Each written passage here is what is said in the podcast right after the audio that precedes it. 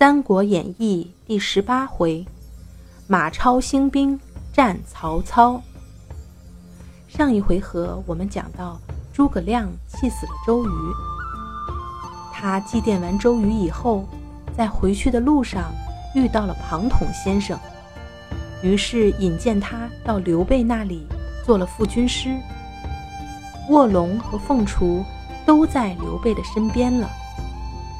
这样的消息很快就传到了曹操的耳中，他很担心刘备的实力增强，就决定先下手为强，趁周瑜刚死，先打孙权，再打刘备。可是又担心西凉的马腾会趁自己出征的时候袭击许昌，就用计把马腾杀了。马腾的儿子马超知道后。悲痛万分，决定联合西凉太守韩遂一起讨伐曹操，为父亲报仇。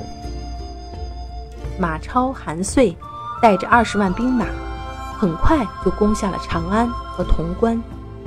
曹操知道后大怒，不得不停止南征，回头救援。双方的兵马在潼关附近相遇，两军阵前，马超大骂曹操。端着枪就刺了过来，曹操不是对手，边战边逃。马超一马当先，要活捉曹操。这时，西凉军有人喊道：“穿红袍的是曹操！”曹操听了，忙扯掉自己的袍子。西凉军又喊：“长胡子的是曹操！”曹操。又忙用刀割断了自己的胡子。这时又有人叫道：“短胡子的那个是曹操。”曹操只好捂着脖子逃跑了。马超急忙的追赶，却被曹洪、夏侯渊等人拦住。他怕自己寡不敌众，就回去了。此后，曹军多日不敢出战。过了几天。陆续有援军到来，曹操大喜，决定带领兵马渡过渭河，去河西设下埋伏，截断马超的退路。马超早已察觉到了曹操的用心，就在曹军渡河渡到一半的时候，突然袭击，结果吓得曹军大乱。马超一箭射向曹操，却被许褚用马鞍给挡住了。他还独自驾着一只小船，保护着曹操上了岸。马超回到营寨，向韩遂说了经过。一到许褚救了曹操的时候，更是愤恨，发誓要杀了他。韩遂建议他乘胜追击，袭击曹操的营寨。他们两个定好了计划，当晚就偷袭了曹营。谁知曹操早有准备，双方混战一夜，各自收兵。过了几天，双方互下战书，约定再战。马超向许褚单独挑战。许褚人称虎痴，非常的勇猛。他们打斗了一百个回合，都没有分出胜负。许褚杀得兴起，脱掉铠甲。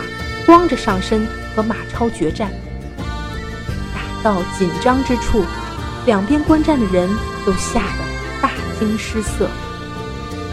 就这样，又大战了三十回合。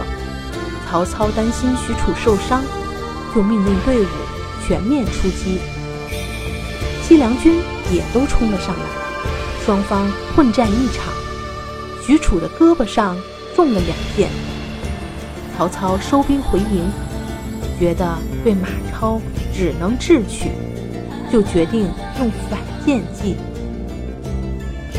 这天，韩遂单独带兵出来挑战，曹操却做出亲密的样子，只是和韩遂讲了些闲话，并不打斗。韩遂回去，马超问他都谈了些什么，韩遂说：“没谈什么呀。”就觉得很奇怪，于是起了疑心。曹操又派人把一封涂改过的书信送到了韩遂那里，并故意让马超知道。这时，马超的疑心更重了。韩遂见他不再相信自己，只好真的投降了曹操。随后，韩遂和曹操里应外合，打得马超逃回了陇西临洮。曹操率兵追击。收回了长安，但他心系南征，就班师回了许昌。汉献帝亲自迎接，还允许他像萧何一样带武器上殿。曹操从此声名大振。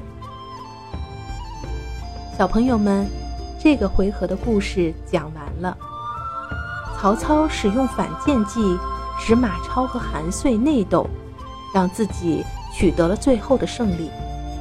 其实这种计策很多人都用过，比如赤壁之战的时候，周瑜也用反间计让曹操杀死了蔡瑁、张允。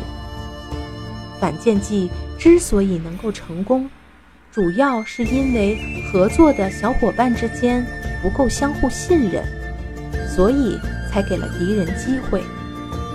如果我们决定，一起做一件事情的时候，就一定要团结一致，彼此信任，这样才能共同取得最后的胜利。